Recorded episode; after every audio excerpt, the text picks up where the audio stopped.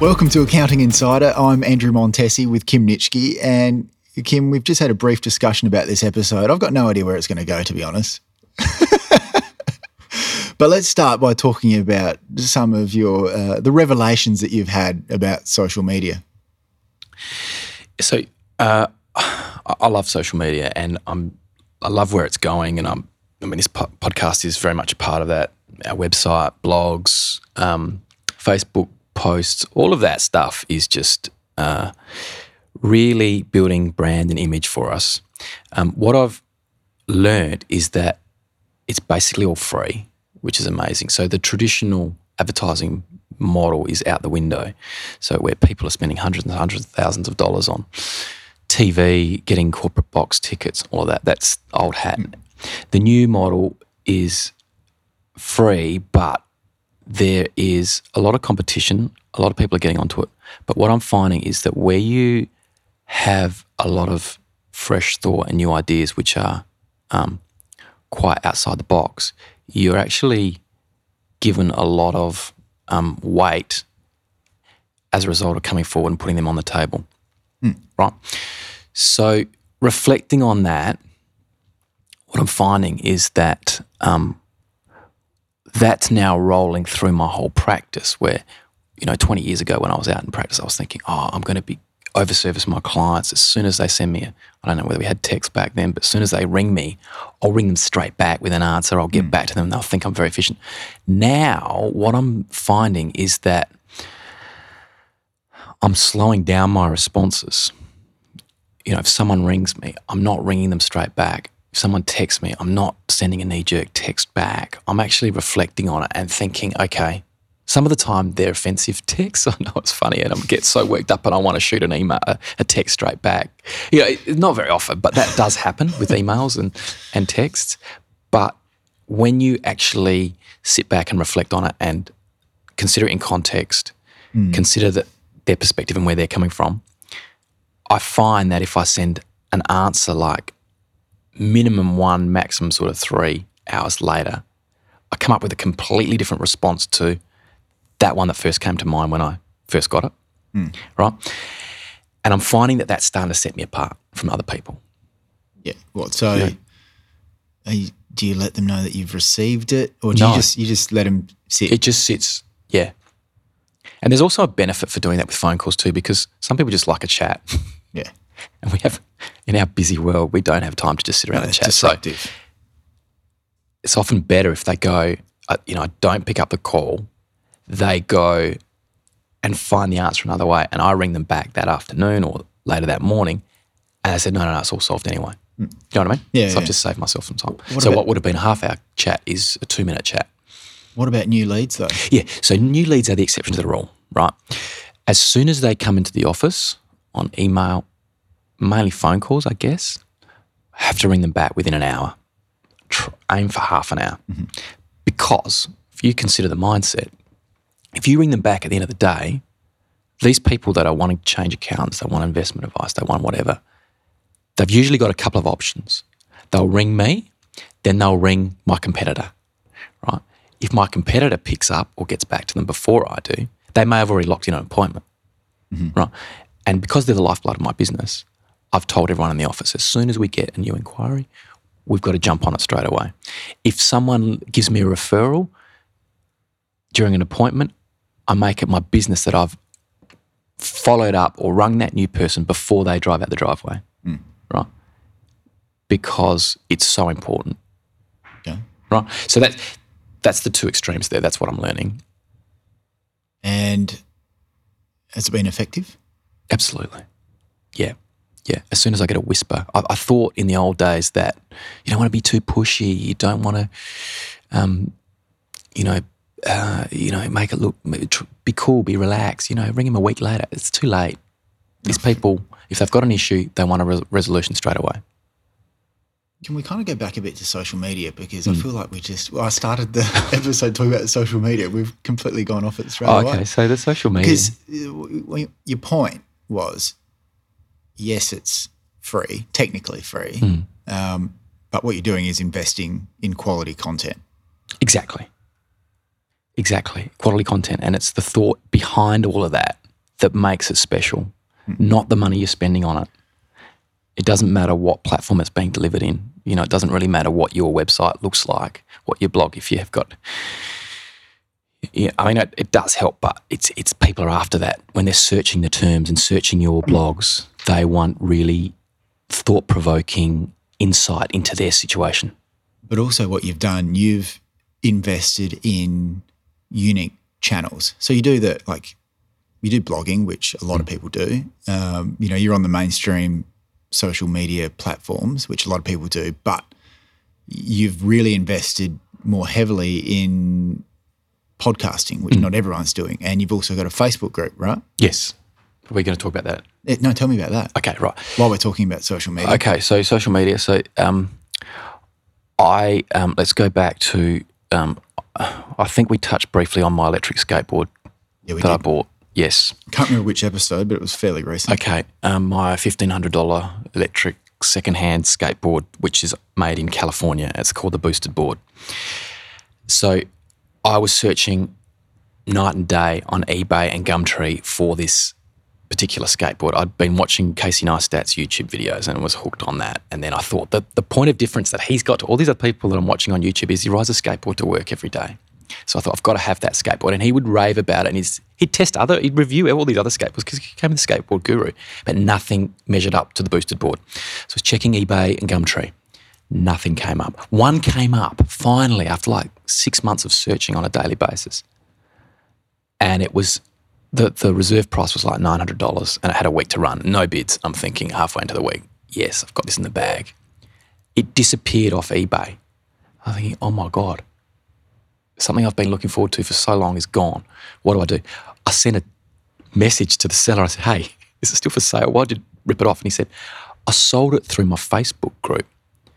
And like for someone who'd been avoiding Facebook for years and years and years, I'm thinking, hang on, what's all this about? So I asked him for the link. He sent me a link and it was boosted board buy and sell. Right? Yeah, we talked. We talked. That's and that's what got you into Facebook group. So it got me into Facebook. So that, but what this is leading into is I thought, okay, well, how do I use that for my own advantage? And um, so where I'm going with all this is I love Porsches. The way you delivered that. Where are we going with this? I love Porsches. I do too, mate. I like old Porsches. Yeah. Okay. Right. The the accountant's perfect model of motoring is that you drive this amazing car that when you get out at a party, everyone goes, Oh, wow, this is awesome. Or Kim's here because his Porsche's parked out the front and all that. I love all that. Anyway, I'm trying to get an old one because I read an article ages ago about this lady who lived in this house that looked like a spaceship and she'd had 36 old Porsches and she'd made money on every one. And that was a light bulb moment for me. I thought, wow, I could have these amazing cars, make money on them, drive them around, get historic But registration. you know that's how Jerry Seinfeld has made like a ridiculous amount of dough no? through old cars, making money, like investing in cars. Serious. Yeah, look it up. Okay. Well, you can see where this is going. Like, the world has gone nuts over Porsche 911s, 1970 and 1980s, right? 10 years ago, they were 20 grand. Now they're 120 grand. And you just can't get them. The, the specific ones you want are the Australian delivered matching numbers. Now, I don't know what that means. I think that means all the panels are stamped with the VIN of the car or Yeah, something. yeah, yeah. Anyway, so again, I'm thinking if I can get one of these, I don't have the money to put into it, but I can justify it on the basis that it's going up in value. Yeah. So it's not costing me anything to drive. And then with histo- historic registration, instead of spending $800 a year, if you join the member, become a member of the Porsche Club, registration is 100 bucks a year. Hmm. Right? So it's win-win on whole, all these different fronts. If I can get a car at the right price, I'm going to make money on it. It's all coming together. Right. Anyway, these cars don't come up that often. Again, checking Gumtree, eBay, nothing. So I thought, I wonder if there's a Porsche 911 buy sell group on Facebook. Looked it up. There wasn't. There was like one for parts or something. So I, I went to my receptionist, who's the social media queen, and I said, "Look, I've got this idea. Can you set this up for me? How long would it take? All this rah rah rah." She goes, "Yep, no worries. I can do that, and I can write a post about why we're doing it and all that." So like, no joke, would have taken her one to two hours, mm. right? Consider her hourly rate. Mm-hmm. We're looking Ten at bucks. Um, so for under a hundred bucks, it's up and running, yeah. right? You got any members yet? Well, I had to join up 50 friends, right? Yeah, I Now think, I'm I, got a, I scratching. think I got a request from you, and I'm like, I would love a 911, but give me a few years, and then I'll join your group. Well, that's what everyone thought. So I joined up 50 friends. And then one of my friends, like he is the quintessential Aussie who drives a V8 Holden, right? He actually drives a V8 Valiant, Yeah. right? And I thought he's he's probably going to give me a bit of sh- shit over putting him hmm. up in the group because he wouldn't want one and all that. Anyway, so I join up the 50 and, you know, I'm getting some likes and all of that. And then my clever receptionist posts it on some other Facebook group sites. And all of a sudden, I've got the flood of people coming in, right? Hmm. But going back to my 50 that I originally signed up, this guy, my mate, the Aussie, he contacts me with a text and he goes, Oh, that photo that you put on your Facebook group, my mate's got one of those cars sitting in the shed and he wants to sell it. And I'm thinking, oh, I, I could not believe it. Like, I just was dumbfounded. So anyway, I said, well, can you send me his details? He said, not sure how much he wants for it. He wants to take the money and um, spend it on his Valiant restoration. And I'm thinking, are you nuts? Like, I mean, everyone's interested in different things, but so I've got the photos, I've got the price, I've sent it around to a few mates, and I've said, "Is this of good value?" And they've said, "Grab it, do not hesitate. That is a steal. Sixty-five thousand for a red 911 1983 Targa, Australian delivered, matching numbers, all of that." So you bought it? I haven't bought it yet because this happened like this happened so fast, and I went snowboarding for three weeks in Japan. So it's sitting in someone's shed that I've got to go and have a look at. And he sent me the photos. He sent me his name. He sent me the mount he wants and all of that. So it, it looks like it's all ready to roll. It's just that I haven't actually had time to do it yet. But that's what's come out of that. Hmm. Where we set it up on the 12th of December. We've now got 600 members Wow. people are posting cars, mainly UK, USA. So it's happening. Stuff's It's happening. it's it's getting momentum. It's going off, right? Um, this is the bizarre thing. I have to approve the sale posts, like so. Everyone who wants to sell a car around the world on my group Goes through you. basically has to get my approval. So I can actually go back to them and say, actually, that's really nice. I'm going to actually add that to my collection. you, you know, so this is the about how power you can monetize it? If you can, well, there could be a number of ways that you could get in on these deals potentially by either buying it if you want it, Yeah, that's- or that's what I'm assisting thinking. with a Well, some- sale if it's in Australia. someone could buy this, like Porsche worldwide might just buy this group off me when I get to 20,000 members and, you know, we're getting three or four cars listed a day or car sales, you know, who knows where it's going to lead. Becoming a dealership. Yeah, but I'm, I'm passionate about Porsches. I love them. Uh, you know, I'm so excited about the group. I check it overnight with all the requests that come in. It's it's fantastic fun, and I don't have to do anything. It doesn't cost any money, and I'm the controller of it all. You know, I've got people joining from China. You know, you can't even read their names, but they've got photos of them in front of their. It looks like well, what I gather is their collection of 20 Porsches.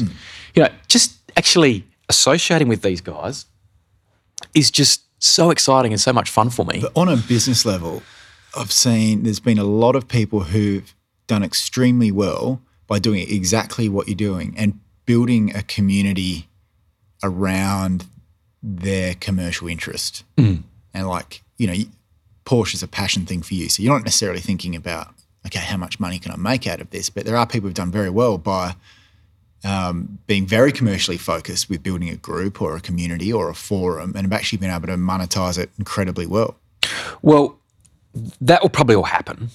But for me, um, last episode is about getting something in Kent Town. One of those properties has got a massive warehouse. I wouldn't mind filling it up with these old cars. You know, like- and, and as my mate said to me, he said, when you retire, Kim, what are you going to do? You want to just tinker around on some old cars? And, you know, I mean, I reckon that'd be great fun. Not that I've got the patience or the time or the, um, to do all that, but I'd get someone to do it all for me. And what a great little hobby, interest, moneymaker, sideline that would be. Absolutely. So that, um, so what I'm getting at is, um, it's not too late to move into that space. Get creative. If if you are interested in something like that, go for it. Put it up the, set up the site. It's so easy. Um, you'd be amazed at the results that you achieve. You can possibly at some point, if you're interested in it, monetize it down the track. You know, To come back to some of our earlier points, though, you said off the top, it's social media is highly competitive, so you've got to find your own niche, whether it's your own podcast or your own group, or um, there are opportunities. You just got to find your own little slot. So if there would have been a, a Porsche 911 buy sell group already on the net, on Facebook, I wouldn't have set another one up to go into You would have just joined it. I would have just joined it. That's right. I would have just good, and I would have um, maybe saved th- this um, whole thing for another platform or, or another idea. Well, I know we had a few other topics, but I think we should save them for our next episode. Is that all right? Yeah, sure. Um, absolutely. Is- How, what, what, how are we running time wise on this one? Well, I think we're. It's not too late, but I've got somewhere to be, mate. So. It's fine. Thanks for listening to Accounting Insider. And to connect with Kim, hit up accountinginsider.net.